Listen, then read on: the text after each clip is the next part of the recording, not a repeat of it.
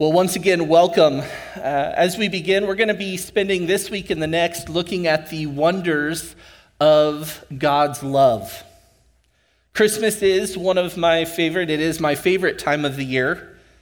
It finally gets below 80 degrees in Arizona.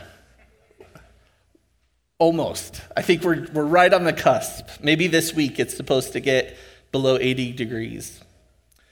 But the intentional reflection on our Savior, Jesus Christ, coming to earth, it is so refreshing. It is so encouraging. Without a doubt, a predominant reality, a precious truth about Christmas is that God so loved the world, and in this, in loving the world, he sent his only begotten Son. God so loved the world. That is to say, he loved the world in this manner. He loved the wor- world like so. He sent his only begotten Son. To see God's love, we must just look to the incarnation and life of Jesus our Lord. And so this week and next, we're going to explore the incomprehensible. We're going to look together at the love of God. And it would be foolish to think we could even scratch the surface of the love of God in two hour sessions, but we're going to spend some time this week looking at God's love from a few different passages. And then next week, we're going to really spend some time narrowing in, looking at the love of God expressed in the incarnation of Jesus Christ and the love of God demonstrated in Jesus coming to earth.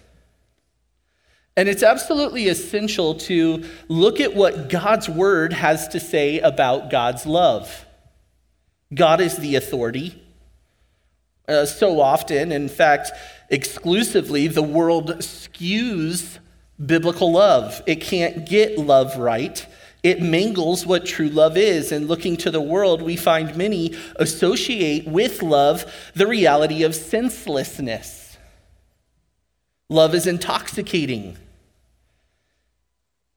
As the intensity of one's love increases, their recklessness also rises.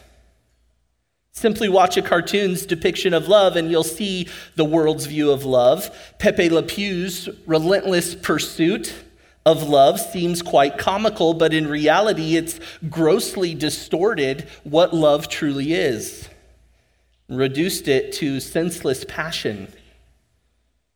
One who is often looked to for wisdom described it this way You're walking along, minding your own business. You're looking neither to the left or to the right. When all of a sudden you run smack into a pretty face.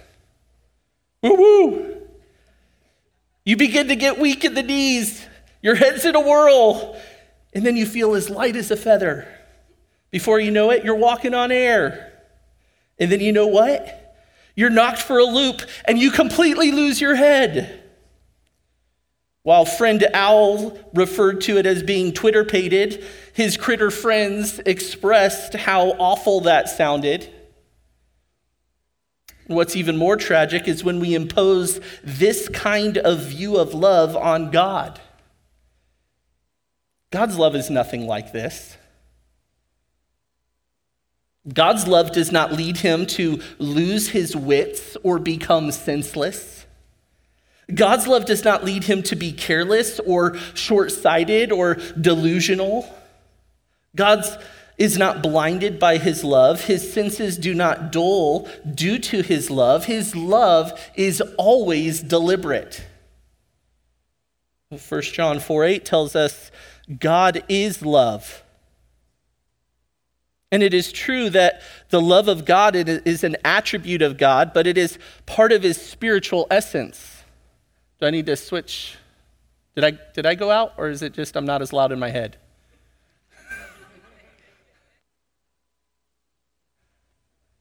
Keep going? Nope, that's okay. 1 John 4 8 tells us God is love, and it is true that the love of God is an attribute of God, but it is, it is part of his spiritual essence, his being.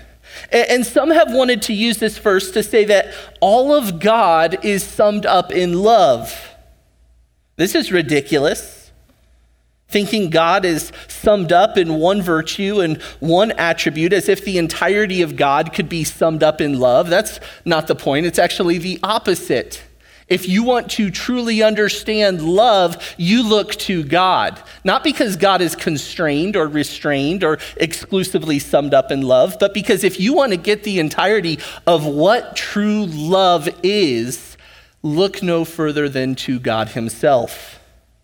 Everything you need to know about love is found, can be found in God. And so we look to God to understand love. We look to God and we bask in the richness of His love, which expresses itself and evidences itself in many other elements of God, such as His goodness and His mercy and His kindness and His grace. They all find their origin in God's love. The love of God is truly wondrous. It is truly amazing. It must captivate our attention. So, as we discuss the love of God uh, further, it's important to define what we mean by the love of God. To sum it up in a phrase, which seems kind of silly to try to encapsulate the love of God in a phrase, but if we were attempted to do so, I've attempted to do so, you could say it this way The love of God is this God gives of himself to others for their good by his own choice regardless of their merit or response. I'll say it again God gives of himself to others for their good by his own choice, regardless of their merit or response. What we're going to do is we're going to look at four elements of this self giving love of God that he extends for others' good by his own choice without merit, or response. We're going to look at four elements of God's wondrous love. And the first element that we're going to look at this morning of God's wondrous love is this God's wondrous love is unprompted. And that is, it's unprompted by something outside of himself. God's love, God's wondrous love, is unprompted. It is an undeserved love, it is an everlasting love. It doesn't originate out of what others are or what others can do for God. He has loved from everlasting. God's love originates, it is compelled, it is prompted only out of Himself. This is a free love, an unprovoked love. It's spontaneous in that it originates out of God Himself. It's not solicited by something outside of Him that then merits it or calls for it. There's not something outside of God that draws his attention to that object for which he will show love. It originates out of him by his own sovereign will. Turn to Deuteronomy 7.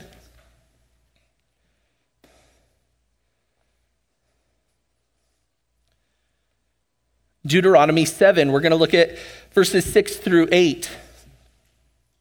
God's love is unprompted. He shows love to whom he chooses, he shows love to whom he wills.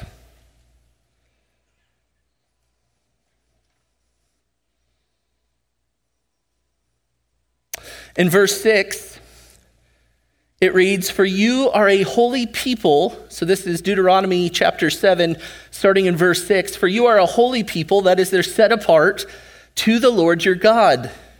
The Lord your God has chosen you to be a people for his own possession out of all of the peoples who are on the face of the earth. And then look at verse 7.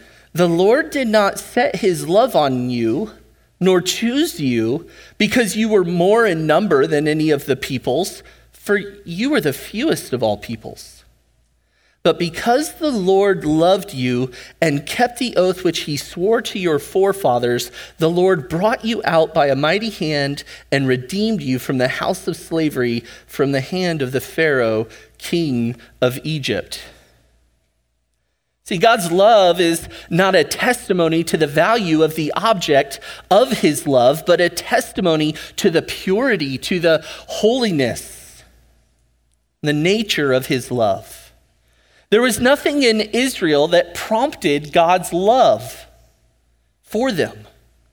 It's not that they were greater than other nations. It's not that they were more in number than other nations. And so, okay, I'm, I'm going to pick who I'm going to set my love on, these people will give me what I want in return. Look at what they're capable of.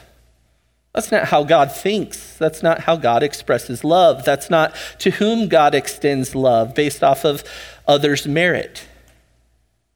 He, he doesn't love Israel because they were more in number.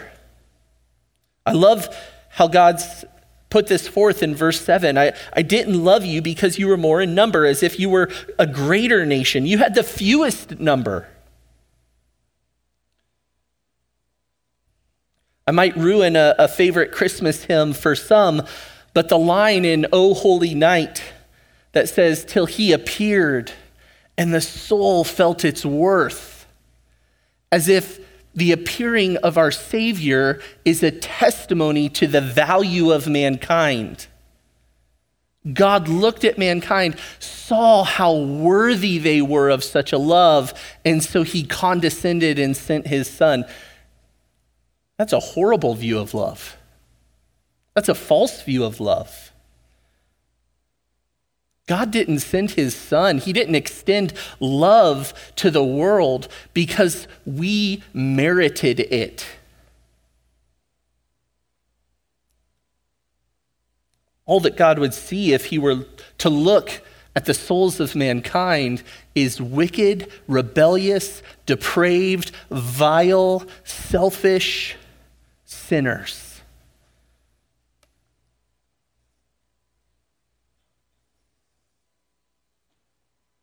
He didn't save you, Christian, because your soul was more valuable than others. If you were to ponder verse 7, you, you, you would liken it to this I didn't save you because your soul was more valuable than others. I saved you because you were the least valuable.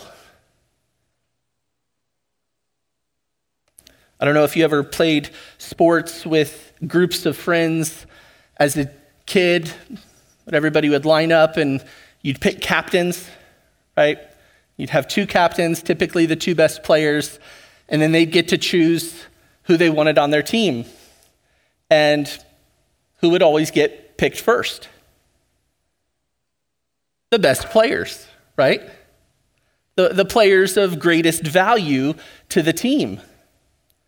I always wondered what that'd be like, but as I waited and oftentimes got picked last, I knew why. God doesn't pick teams this way. He doesn't evaluate which, which will give the greatest aid to what I'm trying to accomplish. God doesn't need us that way. His love is unprompted. He's not evaluating, evaluating what he can gain. John MacArthur tells a story that he had an opportunity to read the will of Jeffrey Dahmer. Do you remember Jeffrey Dahmer? He was the mask murdering homosexual who killed 17 and cannibalized a, a number of them. He died at the hands of some fellow prisoners. And it's reported that he had made a confession of faith in Jesus and had been baptized prior to his death. MacArthur says in Dahmer's will that he had a chance to look at, Dahmer repeatedly expressed his genuine faith in the Lord Jesus Christ and confidence that Christ had forgiven all his sin. And the chaplain that interacted with Dahmer said that there was no question in his mind, but that the faith of Jeffrey Dahmer was indeed placed in Jesus Christ and that he is now in Christ's presence.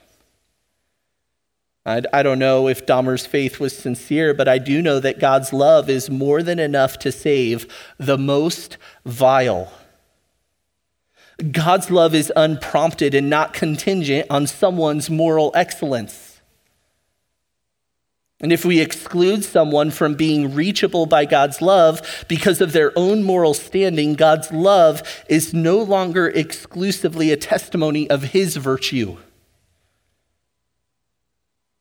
Because God's love is unprompted by anything outside of God Himself, we can actually say to anyone that if you believe in the Lord Jesus Christ, He will forgive you. He will forgive your sin, He will redeem you. Just like he forgave the sins of Paul, who said he was the chief of sinners, he was a blasphemer, a persecutor, a murderer. We are indeed free to proclaim the love of God far and wide because there are no restrictions on whom God is willing to lavish love upon.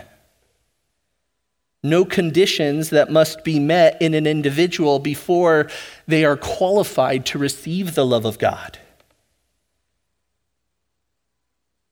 Where people get tripped up is thinking the inevitable response to God's love is the occasion for it right? We get things backwards. The inevitable response of what someone does when God lavishes his love, that's the reason for it. And that's not the case. Just because there's a result of God's love doesn't mean that that result is the occasion for it. God does not love us because he knows we'll love in return, and so then it's worth it for him. When God lavishes his saving love upon someone, his love is so transformative, you love him back. That's a testimony to the intensity and, and purity and effects of his love. It's not the occasion for it. I think that's oftentimes where people can get confused. God loved me because he knew I would love him back. He knew it would be worth it. Well, of course, he knew those things. The only response that one can have to a, a saving love of God in Christ is to repent, is to submit to him.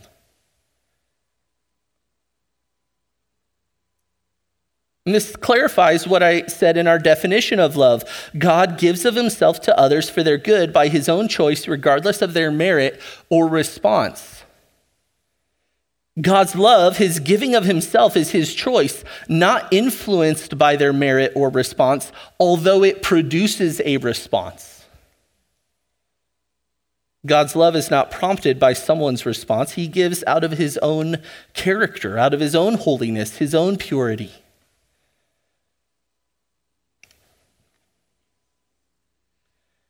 Have you ever had the thought, God could never love me? You don't know what I've done. You don't know what I'm really like. You don't know what really goes on in my heart. The reality is, none of us are lovable. That's not why God lavishes love on his children. The love of God shows to mankind that God's love is, is unprompted, it is pure, it originates out of Himself, it is for His glory, for His purposes, and it is always undeserved, always unprompted. As I mentioned before, all we bring to the table is what is unlovable, which makes the wonders of God's love that much more impressive.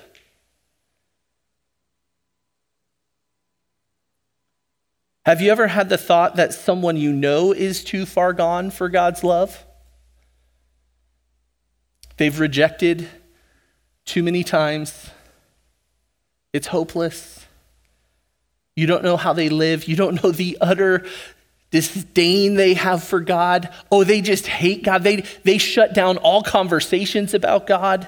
They want nothing to do with God. Their whole life is an outward display of rebellion against God got great news. That summarizes every single person before God saves them.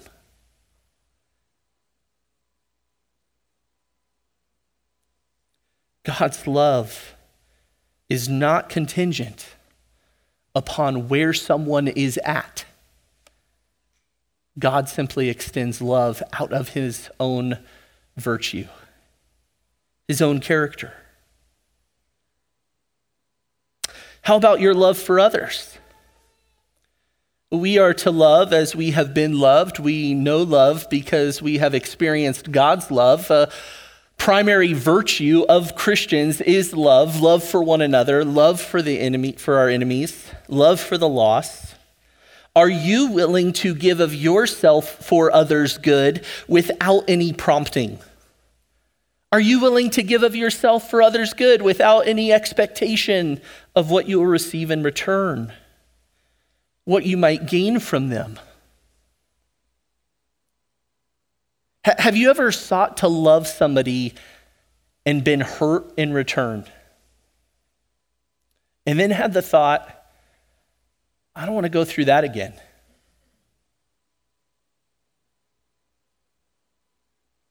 Have you placed conditions, expectations, necessary prompting for your love for others?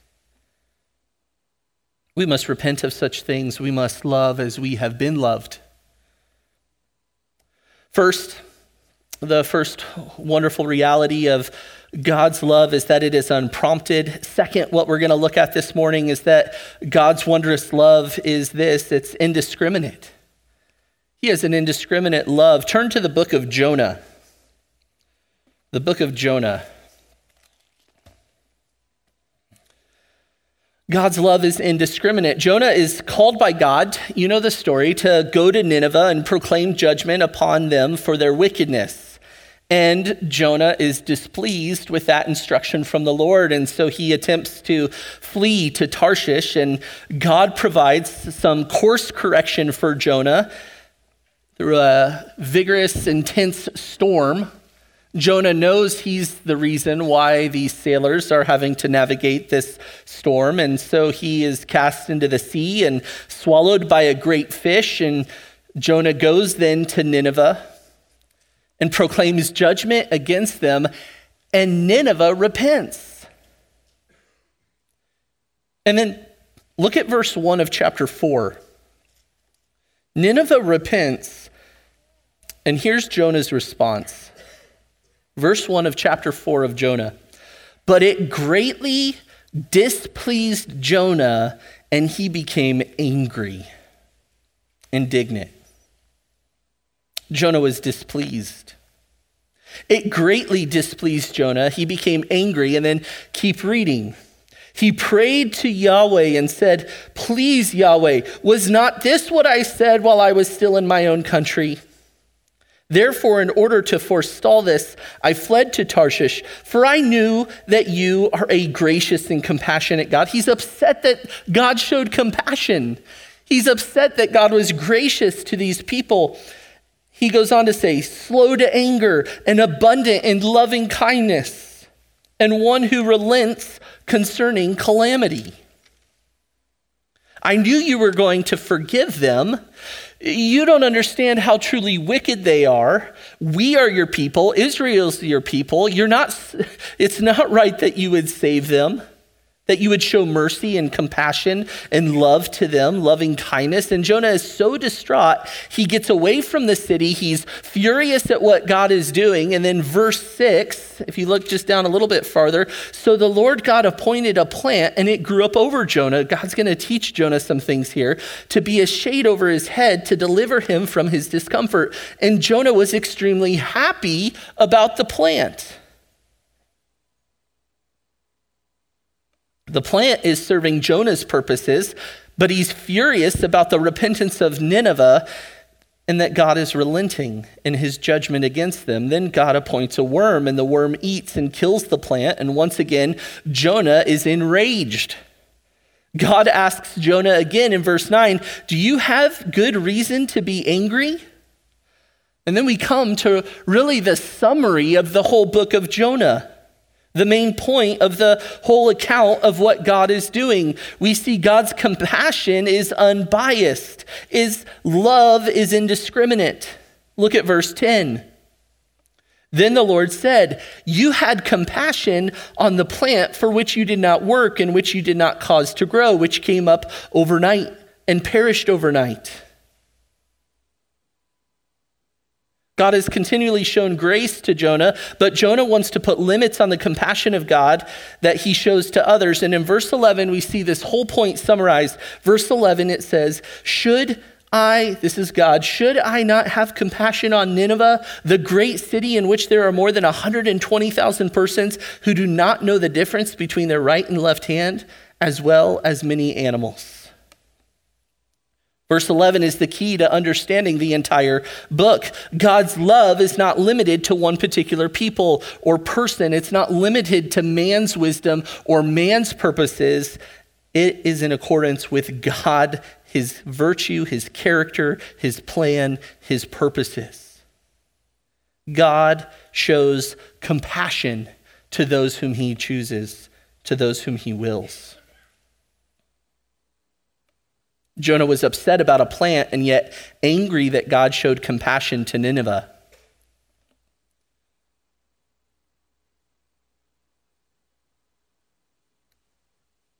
There are more than 120,000 persons who do not know the difference between their right and left hand. This is most likely referring to children six and under, which puts the population of the whole city most likely around 600,000, as well as many animals.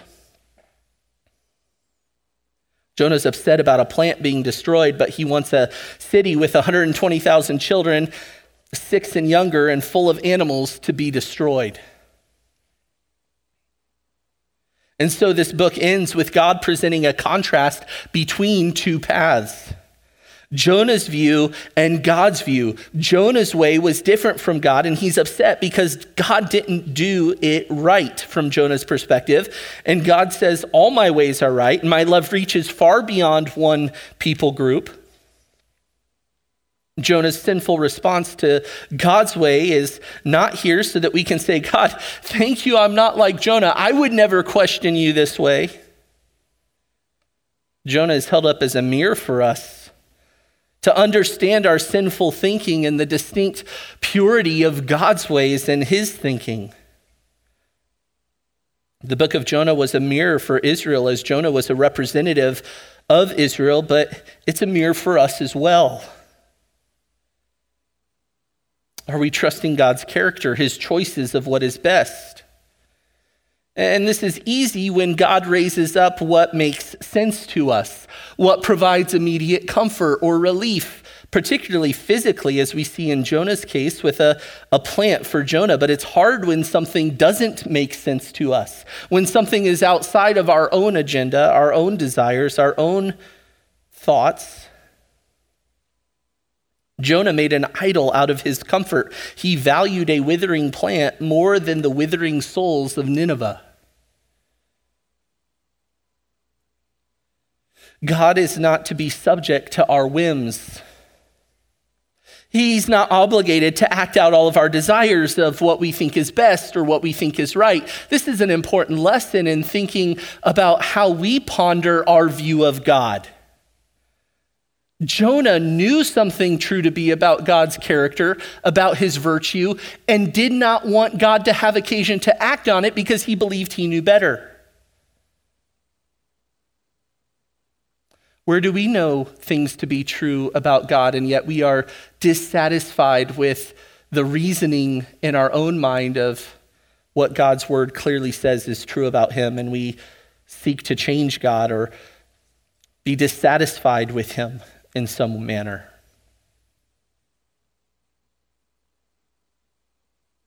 God is always working for his glory. He is executing perfectly all things for uh, his glory in accordance with his will for his children's good. And never once has God's plan been delayed or deterred or adjusted. Nothing has ever caught God off guard. He is supremely powerful, he is supremely sovereign, he is only holy and righteous all the time. He's worthy of our praise and our worship and our submission, even when we don't understand, even when it doesn't make sense even when it's hard, even if, when it feels like the cost is too much, even when we feel as though we cannot bear it, we cannot reason it away by our own devices, we still must yield, obey, submit, and trust. God's love is so holy. And he has the right to extend that love to whomever he wills, and he is indiscriminate with that love. He has not called for himself a certain type of person, a certain group of people. He shows compassion to whom he wills. What a glorious reality.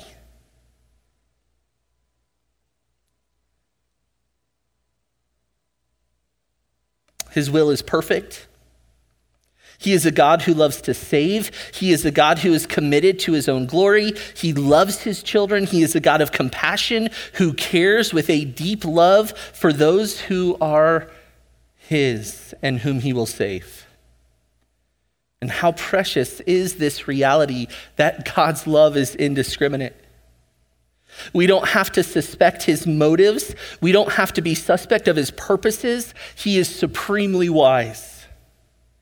He is the sovereign, omnipotent God, and He has the right to show compassion, to take pity, to extend love to whom He wills. These are wondrous realities of a amazing God. Number 1, his love is unprompted. Number 2, his love is indiscriminate, and number 3, his love is inseparable. Number 3, the third wondrous reality of God's love that we will look at this morning is that his love is inseparable, that it is, it, that is, it is permanent. Look at Romans 8.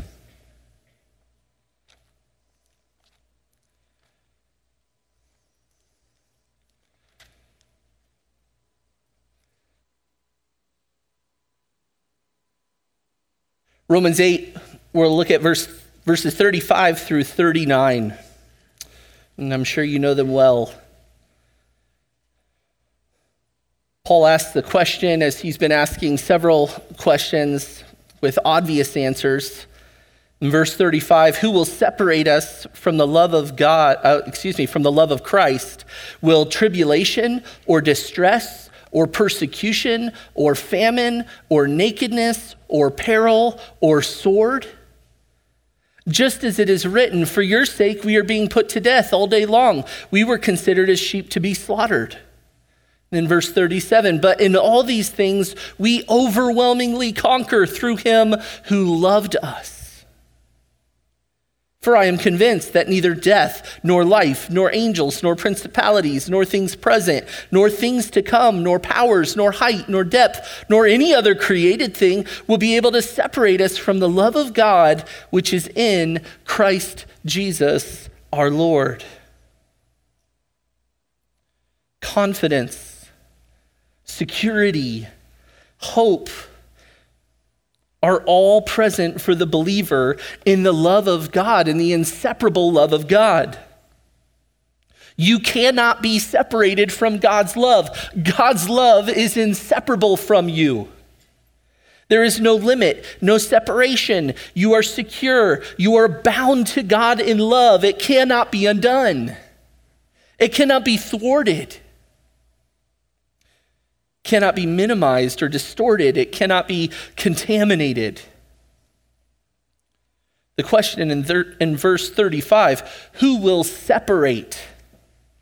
Who, who will split you apart? Who will, who will create some sort of gap, some sort of distance between you and God's love? And the obvious answer is nothing. No one can do so what things might threaten the reality of God's love being connected to you. Well, what things, if, if there were something that we might be tempted to think could create a separation between us and God's love, what might it be? And Paul gives us a list of seven, th- seven things. What threatens the reality of God's love for you? Tribulation, distress, persecution, famine, nakedness, peril, sword, none of these, tribulations, difficulties, trials, they can't separate you from the, God, the love of God. Uh, distress, times of need, times of hardship, uh, they can't separate you from the love of God. What about persecution? What if your, your life was about to be taken from you? What about mistreatment from others? That cannot separate you from the love of God. What about famine? What if you go hungry? What if your, your daily needs are being threatened? That can't separate you from the love of God. What about nakedness? A lack of what protects you from the elements, things that might create anxiety and hardship in our hearts. That can't separate you from the love of God. Peril, the sword, death itself. Nothing can separate you. God's love is permanent, it is inseparable. And then Paul says something interesting just as it is written. Here's the demonstration as to why. And we see a psalm of lament being expressed here where he says, being put to death all day as sheep to be slaughtered. No suffering will separate you from God's love, just as it is written, you're going to suffer. Like sheep to the slaughter. The assurance of God's inseparable love is not a promise that you will not endure hardship or difficulty. If you are suffering as a child of God, it is not that you have been forgotten by God or somehow displeased Him and He has removed His love for you, but rather it is a reality of those who love God. You are loved by God, and suffering will be present in this life. And you are not alone in it. And it will not separate you from God's love but rather the reality of those who love God, who are loved by God, is suffering in this life. And for those who love God, who are loved by God, you will overwhelmingly conquer.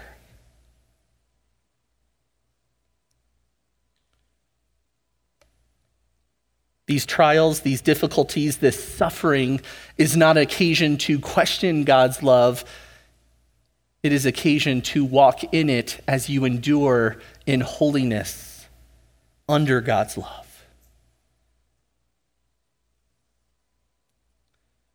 The reality of those who love God, who are loved by God, is suffering in this life is a reality.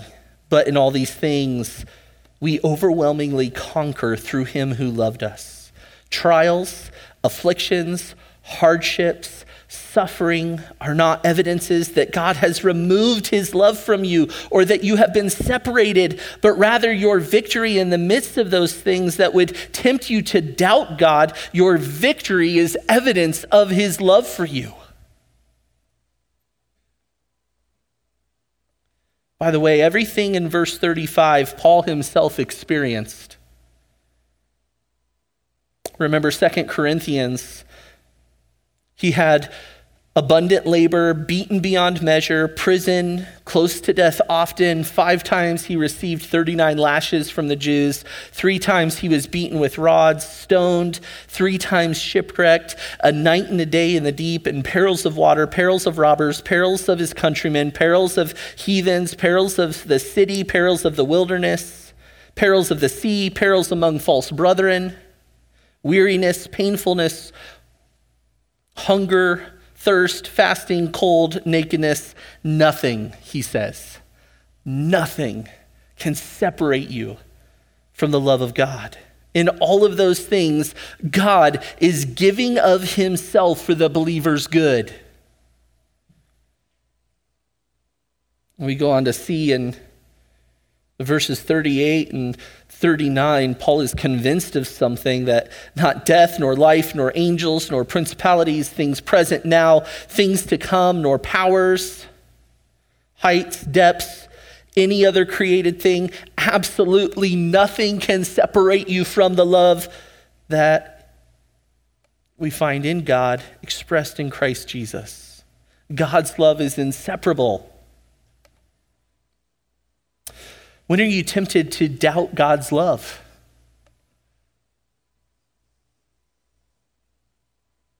When are you tempted to, to doubt if you have been separated, separated from it somehow, or, or maybe in your heart limit the extent that it reaches in your life? God, I know you love me here in this way, but, but these things that are happening in my life right now, why is your love removed from me in relation to these things?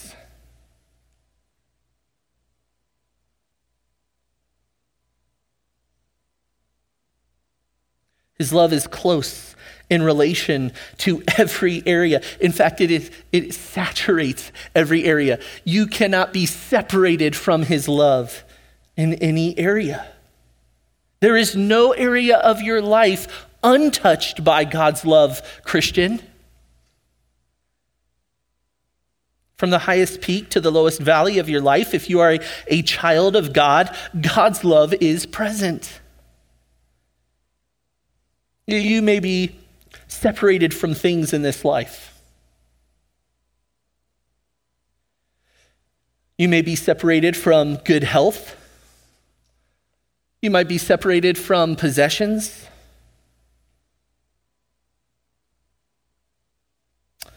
From people from friends, from family, you will never. Listen, you if you are in Christ, you will never for a moment, not for a nanosecond, be separated from the love of God. It is an irrevocable reality. There is an unbreakable connection between you and the love of God, and nothing, nothing, nothing can separate it, can touch it. And though you may lose everything in this life, you can never lose the love of God when you are in the love of God. You actually possess everything you need.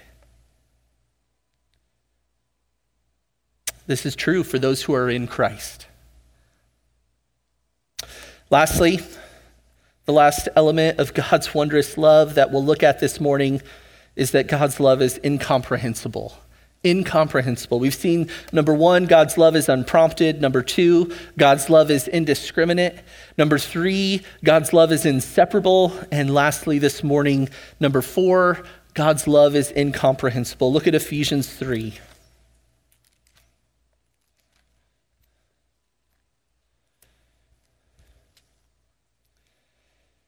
Ephesians 3, starting in verse 14,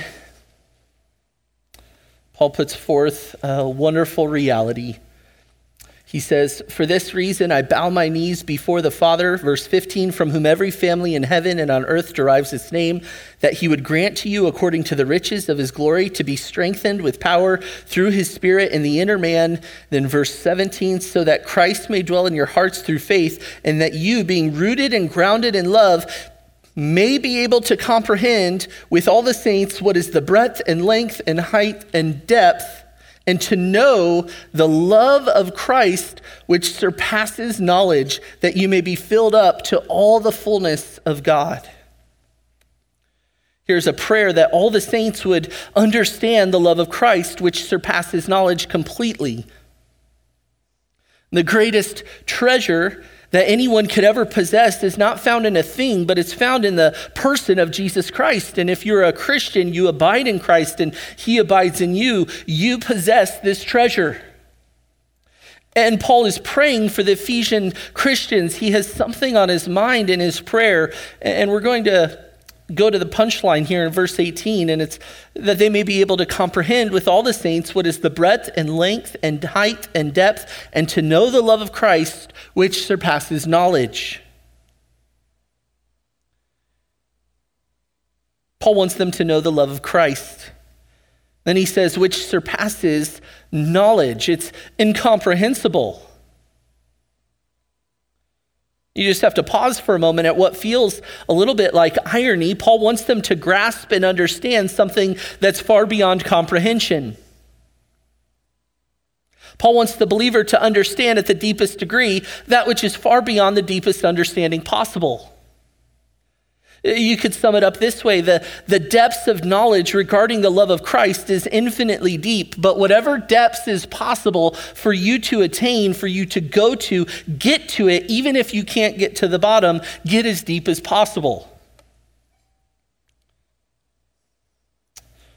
As a child, did you ever attempt to dig a hole through the center of earth to get to China? You might say that's impossible. If you can get two feet, get two feet. If you can get six feet, good luck in Arizona. It doesn't work that way here. You're not from here if you got six feet deep. We could never fathom, we could never get to the extremity of the depth of God's love. But Paul is committed to trying. Whatever depth he could get to, he wants you to know the love of God.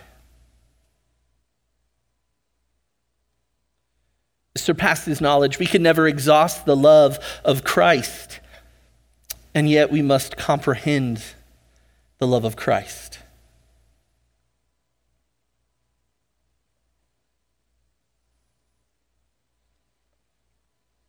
The love of Christ is on a different plane than any other love.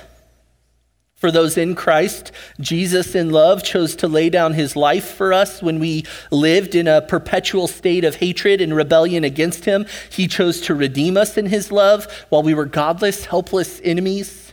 He humbled himself to a lower degree than any other person or creature ever could.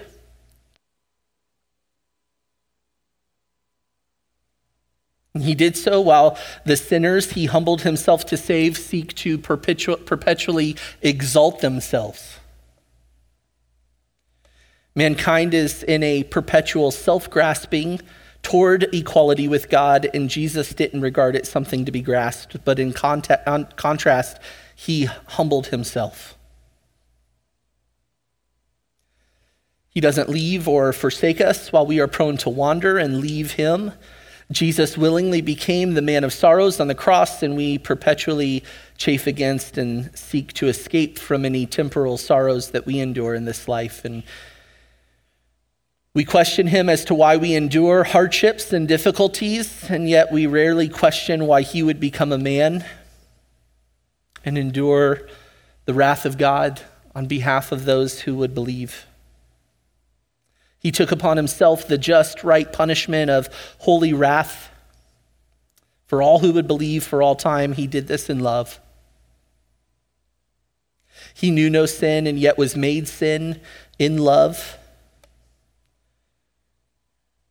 Uh, no love ever demonstrated by humans in all of history even comes close to the perpetual, unfailing, unending, indiscriminate, unprompted, inseparable love that Jesus shows to those who are his. Where are you being tempted to doubt God's love? I would appeal, doubt it no longer. God's love is truly amazing. God is committed to the good of his people continually. He is trustworthy. He is faithful. His love is truly wondrous.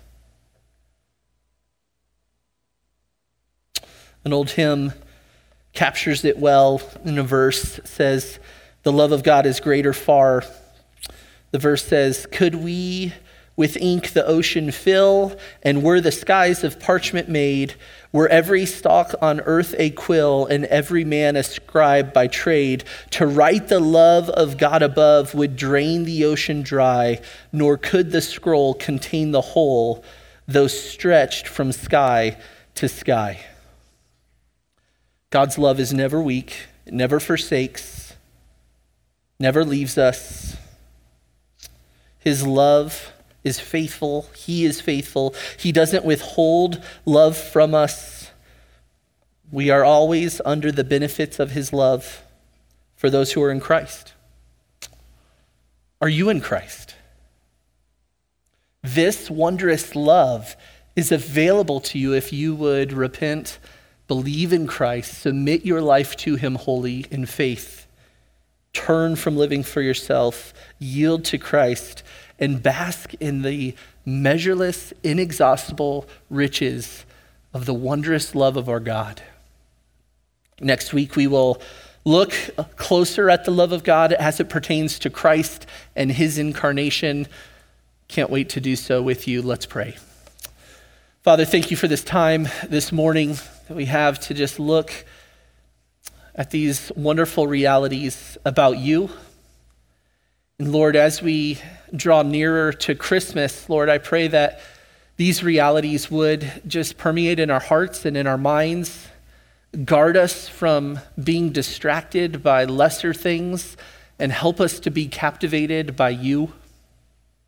And Lord, I pray that this would endure beyond just a Christmas season where it is right and appropriate to give specific attention and thoughtfulness to the incarnation.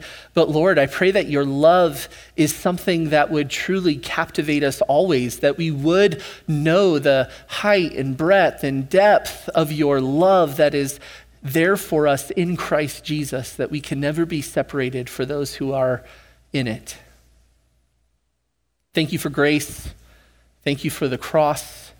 Lord, I pray that as we continue about this Lord's Day, Lord, that we would be blessed and that we would be a blessing as we seek to serve and extend love towards others in the same manner that we have received it so abundantly from you. And we ask these things in Jesus' name. Amen.